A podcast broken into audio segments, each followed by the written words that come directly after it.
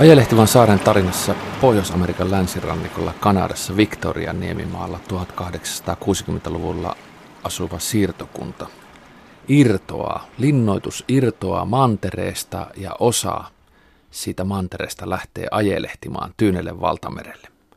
Pala rannikosta on eronnut sillä erotuksella, että se ei olekaan kiinteää maata, vaan se on ollut jo vuosisatoja jäätä ja siinä on kasvanut puita, onnetonta peltoa, pusikkoa, sillä on omia lampia sillä palasella, joka irtoaa. Mulle ei selvinnyt ihan kokonaisuudessaan, miten iso se pala on, kun se aluksi irtoaa. Mutta sen verran iso se on, että kaikki nämä siirtokunnan ihmiset, joita on käsittääkseni 21 sillä hetkellä siellä siirtokunnassa, eivät edes huomaa sitä, että tämä on lähtenyt tämä pala mantereesta ajelehtimaan ja siitä onkin tullut ajelehtiva saari. Oliko sinun helppo lähteä ajelehtimaan tähän seikkailuun tekstiin mukaan? No silloin kun mä luin tämän ensimmäisen kerran noin 30 vuotta sitten, niin, niin muistan menneen ihan täysin siihen Vernin hienoon vedätykseen, että lukija tietenkään ei myöskään ensin ymmärrä, että mistä johtuu tämmöiset oudot luonnontieteelliset ilmiöt, kunne, kunnes sitten tämän romaanin alkuosan lopussa tämmöisenä oikein kunnon cliffhangerinä – paljastuu, että itse asiassa olemme jäälautalla. Ja nyt kun luki aikuisena uudelleen tätä, niin kyllä se toimii todella hyvin edelleen. Se semmoinen järkytys siitä, että kun kuvittelee, että jalkojeni alla on kiinteää maata ja peruskalliota, niin itse asiassa olen tyhjän päällä ja se jää alkaa sulaa. Se on todella shokeraava, ihan tämmöinen peruskuvio. Ajatellaan vaikka suomalaista lukijaa, joka – dallailee Suomen peruskalliolla, joka ei koskaan edes tärähtele. Ja se ajatus siitä, että kaikki on petosta, kaikki on silmän lumetta, on tosi pelottava. Mä luin koulupoikana aina Jules Vernin kirjoja. Sä osaat ranskaa ja tunnet ranskalaista kulttuuria. Minkä nimistä kirjailija sä oot No, ranskalaiset lausuvat nimen niinkin kauniisti kuin Jules Verne. Jules Verne Siinä se tuli. Minä omaksun ja otan tuosta ainakin sen, minkä opin. Vernen tuotanto on laaja. Mukaan mahtuu klassikkoja jo nimiensä puolesta matkamaan keskipisteeseen maasta kuuhun, kapteenin Nemo maailman ympäri 80 päivässä, viisi viikkoa ilmapallossa, Tsaarin kuriiri, sukelluslaivalla maapallo ympäri. Kun pyysin sinua valitsemaan Vernen tuotannosta jonkun kirjan, niin valitsit tämän ajelehtivan saaren. Mikä siinä on sellaista, että se voitti kisan näinkin kovissa nimissä? Luultavasti se on se, että monet näistä Vernen romaaneista on selkeämmin seikkailukirjoja. Ehkä selkeämmin jopa poikakirjoja siinä mielessä, että niissä on semmoista veitikkamaisuutta ja seikkailullisuutta ja ne ei ole ehkä ihan sitten niin napanneet silloin aikanaan että vaikkapa kapteeni Nemo iski paremmin televisiosarjana. Sen hyvin mielelläni katsoisin uudelleen jo pelkästään tuon Omar Sharifin takia tai loistavan tunnussävelen takia, niin kuin Saarin kuriirinkin, mutta Ajelehtiva saari on aika, aika tämmöinen askeettinen romaani. Siinä on hyvin vähän elementtejä, siinä on selkeät he- henkilöhahmot, siinä ei mennä maapallon ympäri, siinä pysytään yhdellä ainoalla jäälautalla – ja se on siinä mielessä aikuislukijallekin kaunokirjallisesti aika kiinnostava, kun ollaan semmoisessa jäätikkömaisemassa, jossa on vähän elementtejä, niin sen draama on itse asiassa hyvin vaikuttava. Ja ehkä suomalaista lukijaa jollain tavalla liikuttaa se, että tässä on kyseessä hyvin kiinnostava seikkailu, jossa ei ole palmun palmua, eikä tiikeriä, eikä leijonaa, eikä mitään sellaista eksotiikkaa, vaan se suuri draama – liikkuu maisemissa, jossa on lunta ja jäätä ja räntää ja harmautta. Se on jotenkin hyvin koskettavaa. Sä sanoit, että sä luit tämän kirjan ensimmäisen kerran 30 vuotta sitten, mm-hmm.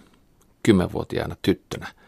Tuliko sulle, mulle tulee aina nimittäin mieleen, jos lukee tekstin paljon myöhemmin kuin mitä sen on lukenut ensimmäisen kerran, tämmöisiä ulkokirjallisia muistoja, valoja, varjoja, asioita, joita ei ole muistanut jotka sitten tulee eläväksi ja läsnä sen tekstin myötä, niin muistitko sä joitain asioita siitä ajasta omasta elämästä tämän tekstin kautta? Hassu juttu, koska nimenomaan näin kävi, kun mä tätä luin. Mä yhtäkkiä muistan, että mä luin tätä semmoisella semmoisella 70-luvun sohvalla, joka sähkösti tukan tosi voimakkaasti. Mun tukka aina pystyssä, kun mä luin tätä, koska, koska tota, siinä pellava pää kyllä, kyllä kärsii siitä staattisesta sähköstä. Ja sitten toinen tekijä oli se, että mä olin juuri hankkinut elämäni ensimmäisen vinyylilevyn, joka oli monta vuotta mun ainoa levyni, ja se oli Moody Bluesin levy Nights in White Satin tai jotain sen tapaista. Ja mä kuuntelin sitä koko ajan alusta uudelleen, kun mä luin tätä. Mä en ymmärrä, miten mun vanhemmat ei jaksanut kuunnella sitä, kuunnella sitä yhtä ainoa vinyyliä koko ajan siellä olohuoneen perukoilla, mutta että se musiikki, semmoinen sen tyyppinen mahtipontinen proge ja sitten tämä Jules Vernin ajelehtiva saari, ne kuuluu yhteen.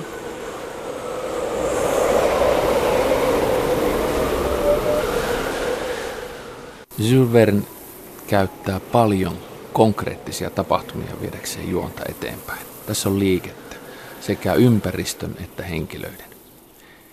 Saari liikkuu, ajelehtii pohjoiseen Beringin salmelle, tulee sieltä vähän takaisin, juuttuu jäihin paikalleen, samaan aikaan se pienenee ja sulaa, ympäristö muuttuu. Ihmiset ovat siirtokuntalaisia, ne ovat ensin tehneet pitkän matkan Hudson Bay Companyn lukuun ja rahoilla pyrstökseen turkiksia ja eläkseen sillä tällä saarella he vielä eksyvät jää luoliin ja laaksoihin. Se on niin iso paikka. Ja jos ei mitään muuta liikettä tapahdu, niin ainakin tulee jättiläismäinen jääkarhu vastaan. Tai Eskimo-nainen tulee paikan päälle henkensä kaupalla meloo meren yli pelastaakseen tämän siirtokunnan. Joku eksyy. Tai sitten tulee tällainen maanvyörymä, jäätikö lähtee liikkeelle. Nämä on tällaisia konkreettisia tapahtumia, joilla kirjailija vie juonta eteenpäin, mutta tämä teksti tuntuu olevan kuitenkin jännitteinen, vaikkei tässä olisikaan tällaisia isoja liikkeeseen perustavia seikkailuelementtejä, niin mitä sä sanoisit siitä, kun sä itsekin olet tietokirjailija ja kirjoitat, niin millä tämä teksti pitää jännitteensä yllä? Henkilöiden välisellä jännitteellä vai jollain kirjallisella keinolla? No se, mikä siinä on hyvin poikkeuksellista, on se, että siinä esimerkiksi ei haeta lukijan kiinnostusta sillä, että sinne henkilöhahmojen välille viritettäisiin jotain draamaa. Tässähän on äärimmäisen toverillinen tämä kaksikko, joka johtaa koko tätä siirtokuntaa ja sen siirtokunnan pelastamista. Eli tämä luutnantti Hobson ja sitten rouva Polina Barnett, ja se on minusta äärimmäisen poikkeuksellista vaikkapa 1800-luvun romaanissa tai myöhemminkin, että, että pariskunta ei ole siis pariskunta, vaan kaksi toverusta. Tästä rouva Polina Baanetista käytetään nimitystä naistoveri, joka on uljas ja rohkea ja neuvokas. Ja kuitenkin hän on selvästi hyvin naisellinen hahmo. Ja he yhdessä pohtivat, missä he oikeastaan ovat, miten he voivat pelastaa tämän joukkueensa ja pyrkivät hyvin ikään kuin äidillisesti ja isällisesti sitten suojelemaan sitä miehistöä ja sotilaita siltä tiedolta, että me ajelehdimme ja meille saattaa käydä todella huonosti. Ja tämmöinen toverillisuus on tässä hieno teema ja selvästikin semmoinen, uskaltaisiko sanoa, sukupuolten välinen toverillinen tasa-arvo, jossa kummallakin on oma tonttinsa, jota he hoitavat, ja sitten he käyvät niitä neuvotteluja ja lyövät tavallaan ne viisaat päänsä yhteen, että miten me selviämme tästä. Ja se on tässä aika, aika koskettavaa ja poikkeuksellista. Muutenhan tässä jollain tavalla mun mielestäni puhutaan koko ihmiskunnasta, että, että he ovat ikään kuin Noakin arkissa, jossa, jossa on erityyppisiä ihmisiä, kaikki aika ihanteellisia, siis tämmöisiä riuskoja, reippaita, hoidetaan päivän tehtävät, nukutaan sikeästi, jatketaan taas aamulla. Siinä on jotain hirveän vetoavaa siinä, siinä sisukkuudessa – jota voi tietysti pitää aika, aika tämmöisenä idealistisena. Siellä on yksi ainoa tämmöinen mätämuna tässä porukassa. Ja on aika mielenkiintoinen valinta Verniltä, että tämä mätämuna on tiedemies, eli tähtitieteilijä, joka menee täysin kanveesiin siitä tiedosta, että olemme viimeisellä rannalla. Ja hän selvästikin menee jonkunnäköiseen psykoosiin ja kaivautuu sinne omaan poteronsa eikä sano mitään moneen kuukauteen. Hän on ainoa, että luonnontieteilijä ei kestä sitä totuutta. Kaikki muut ovat toimintakykyisiä. Se on musta aika kova veto Verniltä. Mulla on tällainen metafora-ehdotus, joka ei varmastikaan ole historia ensimmäinen 130 vuoden ikäisen kirjan kanssa. Tämä siirtokunta irtoaa ja ajelehtii ja vankalle pohjalle, niin kuin se itsekin sanoit, rakennettu elämä kelluukin yhden äkin ja siltä häviää pohja ja se sulaa.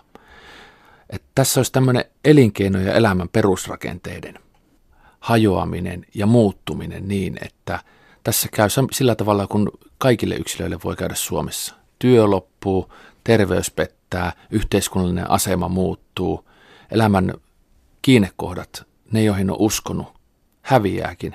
Sosiaalinen asema muuttuu, siihen yhtiöön ja yhteiskuntaan häviää se kontakti. Ollaankin yksin, kukaan ei edes tiedä, että ollaan tiputtu. Elämä on epävarmaa ja se ei koskaan ole mukavaa. Mitä sä sanoisit tällaisesta metaforaehdotuksesta tähän?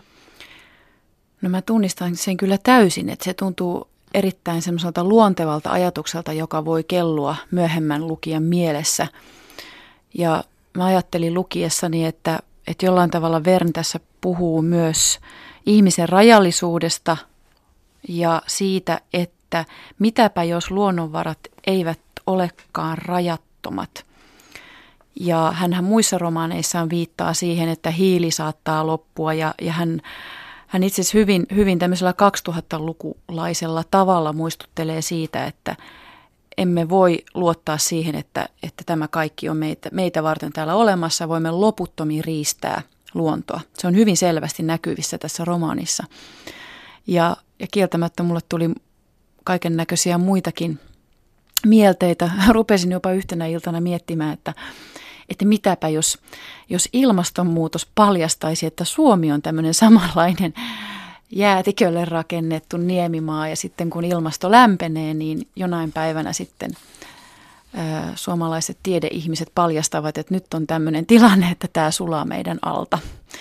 Ja, ja tämä ilmastonmuutosajatus mulla tuli ehkä jo suunnilleen toisella sivulla tätä nyt uudestaan lukiessani. Niin silloin kun mä olin tuommoinen 11-12-vuotias, semmoisesta ei puuttu mitään, mutta nyt se tuli heti mieleen, että ilmaston lämpeneminen, jäävuoret sulavat, me ollaan nähty näitä kuvia niistä murtuvista jäävuorista ja tiedämme, mikä seuraus sillä on. Ja Vern puhuu nimenomaan tästä tässä romaanissa. Se on aika hätkähdyttävä sattuma. Mulle tuli ihan sama mieleen. Tämä romaani sijoittuu vuoteen 1861 mm-hmm. ja mä itselleni perustelin, että miten se olisi mahdollista. Niin se, että kun Vernon tieteiskirjailija maasta kuuhun, maapallon ympäri, se on ennenkin kirjoittanut tällaisista nyttemmin mahdollisista tieteellisistä keksinnöistä ja asioista, jotka on aivan uskomattomia ollut, että ihminen voisi matkustaa kuuhun. Ja hän kirjoittaa sata vuotta ennen kaikesta muustakin, niin miksei hän olisi kirjoittanut ilmastonmuutoksesta. Ja se, minkä takia leveys- ja pituuspiirit vaihtuu, on seurausta siitä, että napajäätikot sulaa, maapallon akseli heijaa. Ei se olekaan irronnut mihinkään, vaan ainoastaan veden pinta nousee niin paljon, että ne luulevat, että se paikka, joka on ollut mannerta, onkin irronnut, kun siitä on tullut saari. Ja tämä on musta jännä juttu, mä en tiedä, että kun tota siirtokunnan Fort Esperance, vai miten se nyt pitäisikään mm-hmm. lausua, porukka itkee siellä, että me ollaan ihan hukassa ja sitä jännityksellä lukee, että miten hukassa he on ja seuraa heidän kohtaloon, niin pitäisikö itkeä vai nauraa tätä omaa kohtaloa, että mekin kellutaan. Totta ja sitten tässä tämä keskeinen talvi jota tässä eletään ja, ja jännitetään, että kuinka tässä käy, niin se sattuu vielä olemaan erittäin leuto ja surkea talvi. Harmaa, kostea, ei mitään kunnon pakkasia ja he, he manaavat sitä, sitä pahaa onnea, että sattuu vielä niin kuin tämmöinen leutotalvi, niin se on aivan tunnistettava se, se niin kuin turhautuminen siihen, että tämähän vain pahenee tämä tilanne. Me tiedämme, mistä on kyse, emmekä voi auttaa itseämme. Ja muistaakseni tämä Luutnantti sanoo tässä kohdassa, kun se kiroaa sen leudon talven, että tästä olisi hyötyä Pohjoisnavan etsijöille tai luoteisväylän niin kuin etsijöille, kun on näin leuto talvi. Että miksi ei tämä ole tällainen sama kova yli 50 asteen pakkastalvi kuin viime talvi oli. Kyllä, ja nämä päähenkilöt tuntuu aika hauskalla tavalla kommentoivan esimerkiksi kolonialismia tuon ajan kuitenkin semmoista eetosta siitä, että mennään ja valloitetaan maailmaa, kahmaistaan niitä uusia niemimaita. Tämä on meidän, pystytämme lippumme tänne ja tämä on meidän. Ja sitten se kaikki sulaa alta ja lippu, lippu päätyy veteen.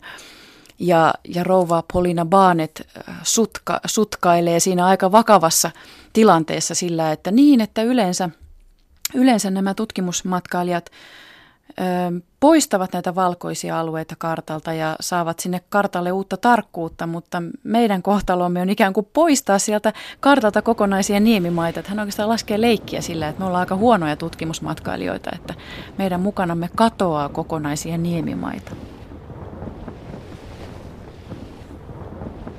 Sä Anna Kortelainen, olet taidehistorioitsija, tietokirjailija, uusimpana teoksena keväällä ilmestynyt Eri kivaa Onerva kaupunginnaiset 1910, joka kuvaa naista ja erityisesti L. Onervan elämää Helsingissä sata vuotta sitten. Tunnet hyvin myös ranskalaista kulttuuria.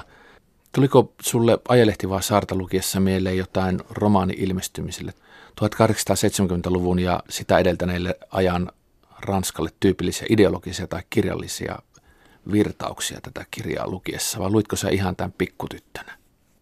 No mulle tämä on ensisijaisesti kyllä nuorten romaani tai nuorten tämmöinen tieteisvalistusromaani, jonka laisena mä sen luin silloin aikanaan.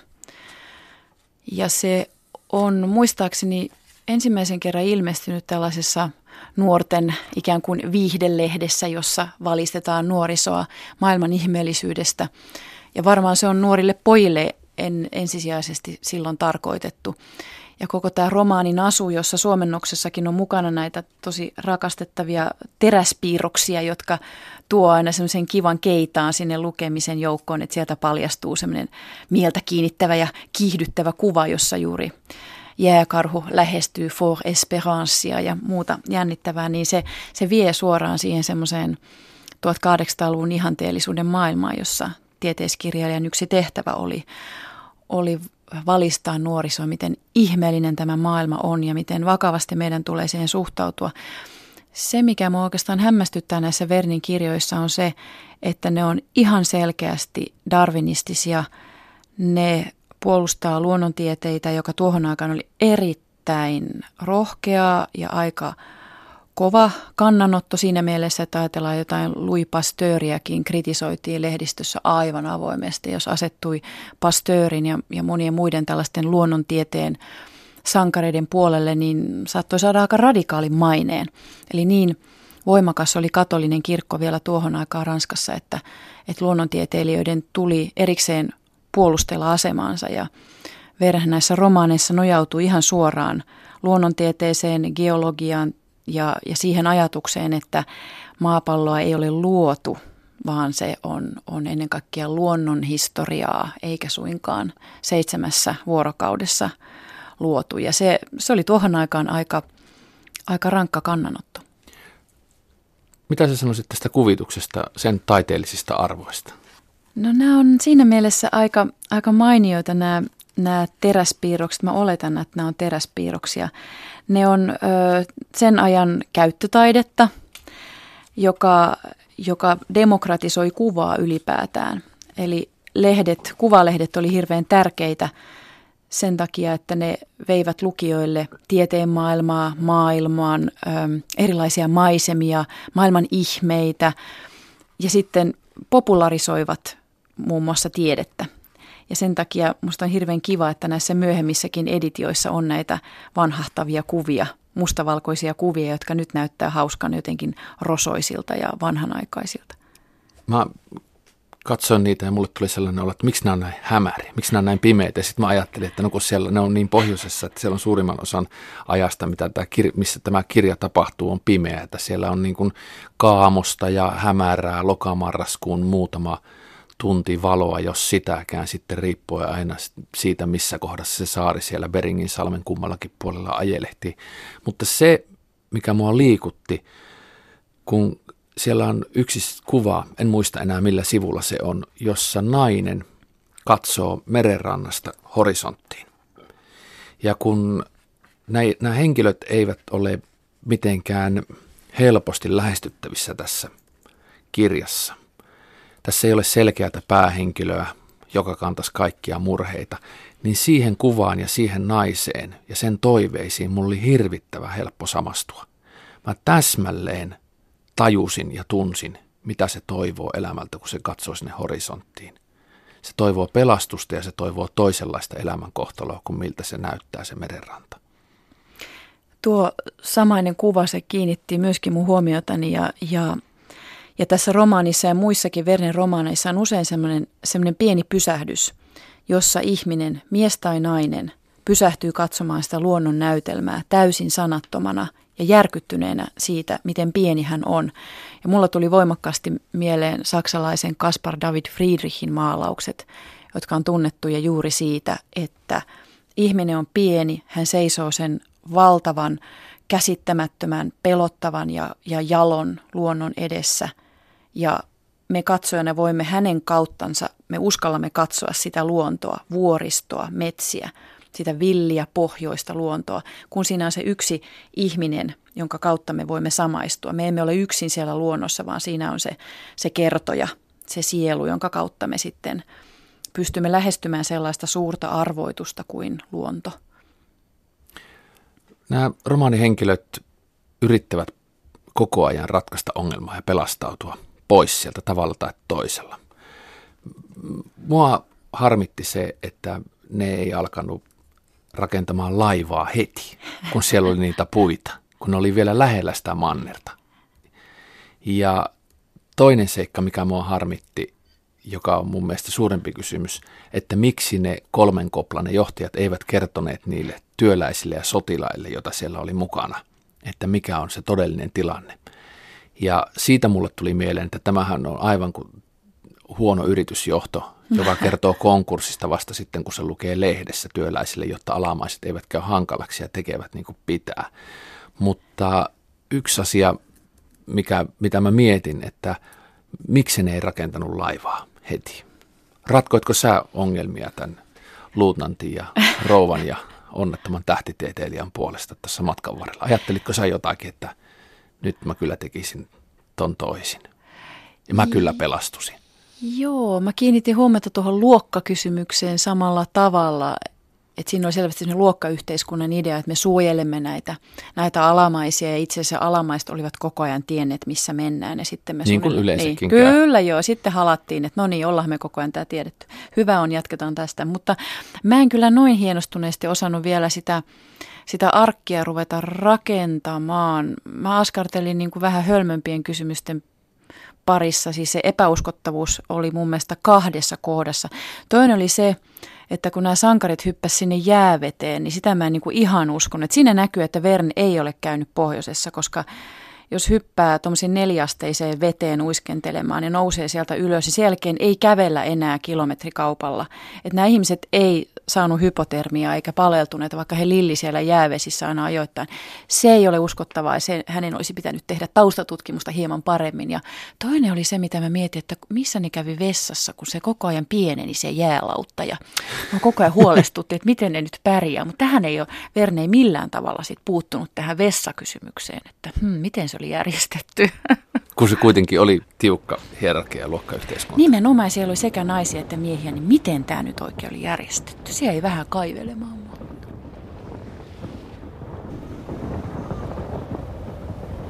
Yksi sellainen jännä pikkupoika tai tyttömäinen elementti, joka olisi varmasti viehättänyt kymmenvuotiaana, oli se, että mitä pienemmäksi se saari kävi, niin sitä kesymmäksi ne villieläimet siellä saarella, jotka olivat irtautuneet siinä saman, samassa yhteydessä, kävivät. Jopa jääkarhut kävivät niin kesyiksi, että ne käyskentelivät siellä linnoituksen sisäpuolella tekemättä kellekään yhtään mitään. Ja sudet ja mitä muita näitä nyt olikaan. Suurin piirtein kävi niin, että lihansyöjät muuttuivat kasvissyöjiksi, vaikka ruohaa ei ollutkaan enää mailla halmeilla. Ja se mua huvitti. Joo, siinä oli vähän toinen paratiisiajatus selvästikin, että Vern väittää, että eläimet vaistosivat sen vaaran ja vaistosivat sen, että ihmiset vielä jollain tavalla, nuo luomakunnan kruunut vielä, vielä osaavat ehkä meidät eläimetkin täältä pelastaa ja lähestyivät näitä ylempiä kädellisiä olentoja. Ja, ja siinä on selvästi semmoinen paratiisinomainen, että, että kun, kun kaikki on loppumassa, niin se on tämmöinen Aatami ja Eeva, eläimet, pedot, kaikki ovat niin kuin samassa veneessä kirjaimellisesti. Semmoinen joku viimeinen idyllisinä tuntuu olevan ennen kuin maailma loppuu ja kaikki suistumme sinne jääkylmään veteen. Sivulla 149 on tällainen hieno kuva, jossa jäävuoret nousevat tällaisena suippoina, terävinä ja ihmiset kävelevät niiden keskellä aivan pienenä. Ne ovat suurin piirtein sitä korkeusluokkaa kuin Helsingin Olympiastadionin torni 72 metriä, 100 metriä ehkä korkeimmat ja se on hyvin tällainen skifimäinen, mä väittäisin se kuva. Se ei ole kuva Etelämantereelta, se ei ole kuva Pohjoisnavalta. Se on kuva jostain, jossa eroosio on jo tehnyt jäälle tehtävänsä. Ja mulle tuli tästä mieleen skifitarinat ja mä ajattelin, että kun tässä on tällaisia elementtejä että kuin siirtokunta, joka joutuu erilleen sivistyksestä yllättävän sattuman vuoksi, yritys kotiin paluusta, rohkea ja päättäväinen johtaja, tämä luutnantti, ajelehtiminen poispäin maasta, vaihtuvat leveys- ja pituuspiirit paikannuksessa ja selittämätön syy sille, miksi näin on käynyt. Niin voisiko tämä olla myös ilmastonmuutoksen lisäksi skifiromaani? No ihan varmasti tämä luokiteltaisiin myöskin skifiksi, joka on sikäli jännä juttu, että mä en ole koskaan erityisesti pitänyt skifistä, enkä, enkä ole sitä kauheasti harrastanut tästä asenteesta johtuen. Ja kuitenkin mä ahmin näitä silloin 10, 11, 12-vuotiaana. Mutta silloin mä en tietenkään ajatellut sitä lajityyppiä sen kummemmin.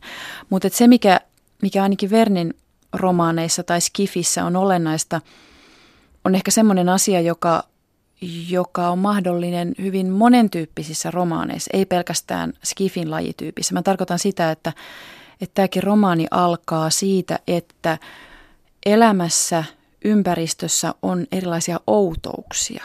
Jotain se seikkoja, jossa jokin ei täsmää. Semmoinen epämääräinen tunne siitä, vähän semmoinen pelottava tunne siitä, että nyt jokin on pielessä. Jossain on ongelma, mutta en osaa ihan tarkalleen sanoa missä, joka on aika kauhistuttava lähtökohta mille tahansa romaanille. Pelottaa, lukijaakin pelottaa. Ja sitten tulee oivallus, joka selittää sen. Aa, tästä on kyse. Ja se ei nimenomaan ole romaanin lopussa, vaan kaikki alkaa siitä, että ymmärrämme, mikä on tämä kysymys, joka meille asetetaan. Ja nyt yritämme vastata siihen. Ja se on jotakin, joka on hyvin olennaista paitsi luonnontieteille, niin myöskin humanistisille tieteille. Ja sen takia mulla tuli nyt tätä uudelleen lukiessa mieleen, että mä oon ilmeisestikin ihan aikuisiällä tuntenut vetoa sellaisiin romaaneihin, jossa on tämmöinen rakenne. Niin kuin yksi mun mielikirjojani on E.S. Bayatin Riivaus, joka on myöskin, äh, sanoisiko tämmöistä humanistista skifiä, vaikkei se skifiksi, sitä ei missään nimessä luota skifiksi.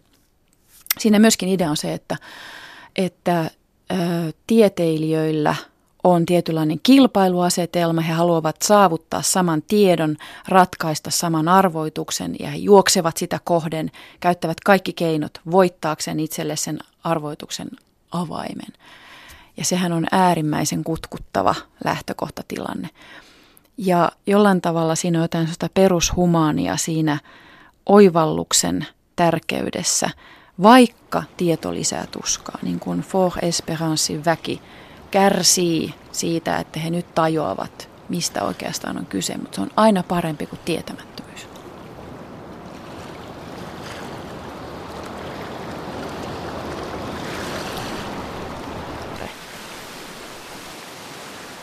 Loppuratkaisu oli sellainen, että kun se saari kävi oikein pieneksi ja manner oli jo näkyvissä, niin joku keksi, että pumpataan kylmää ilmaa tuonne saaren alle.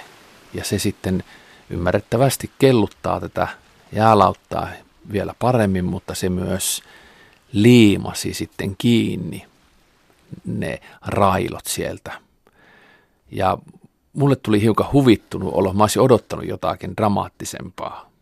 Mitä mieltä sä olit tästä loppuratkaisusta? Joo, se on vähän semmoinen deus ex machina tyyppinen, että viime hetkellä sitten keksitään semmoinen niksipirkka, joka olisi voitu kyllä keksiä jo paljon aikaisemmin, että vähän on, on kömpelö se konsti siihen nähden, että tosiaan Vernen muut kerronnalliset taktiikat on aika yllättäviä, aika raikkaita, että hän juuri nimenomaan kumoaa ne odotukset aika, aika nokkelasti. Se, siinä lopussa on vähän semmoista tahatonta komiikkaa muutenkin, kun kuvittelee niitä ihmisiä suunnilleen niin kuin siellä, että ne on jo polviansa myöten siellä vedessä ja siinä on jotain semmoista vähän tragikoomista, että nyt jo niin kuin maata näkyvissä, mutta nyt me vajotaan tänne, että ehkä siinä olisi joku vähän elegantimpi ratkaisu ollut paikallaan, mutta mutta toisaalta se on aika, aika huojentava se tunne siitä, että ei uhreja maata näkyvissä, kalastajat ottavat heidät ystävällisesti vastaan. Siinä on jotenkin niin fantastisen semmoinen syleilevä se loppu. Lukija ikään kuin lohdutetaan, että olipas jännittävää ja kaikki pelastuivat ja vähän niin kuin viitataan siihen, että miten mukavasti elämä siitä sitten jatkuu ja he vielä saattoivat toisensa tavatakin ja, ja he lähtivät kaikki sitten tahoillensa täyttämään sitä yhteiskunnallista tehtäväänsä. Se on aika mainio semmoinen kansalaisyhteiskunta, perusturva, sun muuta, semmoinen hyvin, hyvin niin kuin sovinnainen se lopetus, mutta ehkä Verna ajattelee, että näin jännittävien vaiheiden ja, ja sitä niin kuin meidän perusturvallisuuttamme järkyttävien ö, seikkojen jälkeen haluaa viedä meidät sinne kiinteälle maalle, eikä enää järkyttää meitä kertaakaan. Millä sä ratkaisit ton, miten niille ihmisille käy sitten sen jälkeen, kun he pääsevät sinne mantereelle, koska sehän loppuu hyvin lyhyen. Mä olisin odottanut semmoista helpottavaa jaksoa, jossa he taas pääsevät pidemmälle. Siis suurin piirtein sillä hetkellä, kun he astuvat sille saarelle, niin kaikki muuttuu iloksi, eikä tarvitse kertoa enää jälkivaiheita. Mistä sä tiesit, miten siinä käy? No, mä itse koen sillä tavalla, että, että niissä Werner romaaneissa, jossa on sitten pitkät johdannot, jossa ollaan jossakin päin Eurooppaa ja veitikkamaisesti sitten lähdetään kehittelemään sitä seikkailua, niin ne on mua aina vähän kyllästyttä. Että mä haluaisin päästä suoraan siihen, että no niin, että nyt vaan sitten kaikki laivaa ja liikkeelle ja kaikki kuumailmapalloon tai millä nyt ollaan sitten lähdössä, lähdössä liikkeelle. Että mua aina niin kuin kyllästytti ne semmoiset kehimiset, että miten nyt pakataan tavaroita. Äh, suoraan asiaan vaan, niin sen takia mä jotenkin tykkäsin tästä tästä lopusta, kun no tämä on tässä, pelastuttiin, sillä sipuli, puristaan kättä, kiitos ja näkemiin. Se on musta jotenkin aika raikas. Ehkä se liittyy sitten siihen, että tämäkin tarina on, on tosiaan alun perin julkaistu lehdessä. Se on semmoinen journalistinen ratkaisu, että no niin, tämä oli tässä. Seuraavassa numerossa taas uusi seikkailu. Että se, se luultavasti selittää tätä aika, aika näpsäkkää lopetusta. Joillekin klassikkoseikkailukirjoille käy niin, että niissä on parasta ennen päivämäärä lukijan oman iän puolesta. Mitä sä sanoisit Ajelehtivan saaren tai Vernen tuotannon suhteen yleensä? Onko niissä parasta ennen päivämäärää? Mun on vaikea kuvitella, että nämä vanhenis, nämä Vernen romaanit. Ja Ajelehtiva saari on ihan erityisen ajaton, koska sen kieli on aika lakonista. Ja siinä on sellaista pelkistyneisyyttä, että mä uskon, että sitä voi lukea mitä moninaisimmilla tavoilla kuin jotain antiikin draamaa tyyli, että jollekin tämä voi olla vertauskuva vaikkapa Amerikan Yhdysvaltojen rappiosta, miten se vajoaa Tyynenmereen. Ja näitä niin kuin löytyy vaikka kuinka paljon, että tässä, tässä romaanissa erityisesti musta ylitetään sellaiset 1800-luvun konventiot – jotkut 1800-luvun romaanit on aika puisevia mun mielestä suoraan sanottuna, että, että se kieli on niin vanhentunutta ja se jahnaaminen ja jankkaaminen ja, ja se, että aina tuodaan jotain kaitselmusta joka väliin ja ollaan kamala hyveellisiä, se on, se on kyllästyttävää. Ja siellä on aina se kertojan semmoinen osoitteleva keskisormi, ei anteeksi etusormi, etusormi, joka kertoo, että no niin, ymmärräthän tämän opetuksen. Tässä ei ole mitään sellaista. Että tässä kumotaan semmoiset 1800-luvun sovinnaisuudet aika, aika näpsäkästi ja se, se tekee tästä todella ajattoman. Ajelehtiva saari ilmestyi vuonna 1873. Viisi vuotta myöhemmin Adolf Erik Nordenskiöld aloitti koillisväylän löytämiseen johtaneen matkansa Vega-laivalla. Ajelehtivassa saaressa kersantti Long sanoo sanatarkasti näin, kun he ovat siellä pohjoisessa ja toivovat sitä kovaa talvea Beringinsalmen toisella puolella. Tämä on sellaista vuoden aikaa, joka ei olisi pahaksi luoteisväylän tai pohjoisnavan etsijöille, mutta meille tästä ei ole mitään hyötyä. Miltä Anna Kortelaista tuntuu ajatus, että Nudensöld on lukenut Verne ajelehtivaa saariromaania silloin, kun Veegalaiva on ajelehtivan saaren tavoin juuttunut Beringinsalmen pohjoispuolelle useaksi kuukaudeksi syyskuusta seuraavan vuoden heinäkuuhun 1879.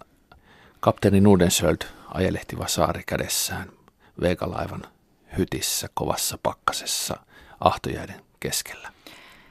Se on todella mielikuvitusta kutkuttava ajatus, että meidän suomalainen tiedemiehemmekin, ehkä hänkin oli Vernen vaikutuspiirissä, en ihmettelisi, en ihmettelisi, koska nämä oli valtavan, valtavan tunnettuja ja luettuja. Ja kyllä mulla ainakin myöskin lukijana pyöri mielessä ne tositarinat siitä, miten joillekin pohjoisnapa retki joukoille tapahtui. Siellähän tapahtui ihan kauheita inhimillisiä tragedioita. Ja kun niitä on myöhemmin sitten tutkittu ja löydetty näitä jäänteitä, niin tajuttu, millaisia niiden miesten viimeiset kuukaudet, viimeiset viikot ja viimeiset hetket olivat. Ja se on todella hätkähdyttävää, että jos me nyt näemme ne sellaisena jännittävänä seikkailuna, niin, niin kyllä siellä on ne ihmisuhritkin ollut todella kammottavia. Eli ajelehtiva saarikin, siinä on se todellinen kauhu, kauhu siitä, että paitsi että me emme koskaan enää pääse kotiin, niin me kuolemme vielä kauhistuttavalla tavalla, niin se on siellä jossakin alla, vaikka Vernen tarina on siinä kaikessa reippaudessaan, se meitä samalla lohduttelee ja se, se tuo meille sellaista rohkeutta. Hän siellä aina välillä tietyillä kerronnallisilla keinoilla viittaa siihen, että ei hätää, kertoja tietää mitä tekee ja olet hyvissä käsissä.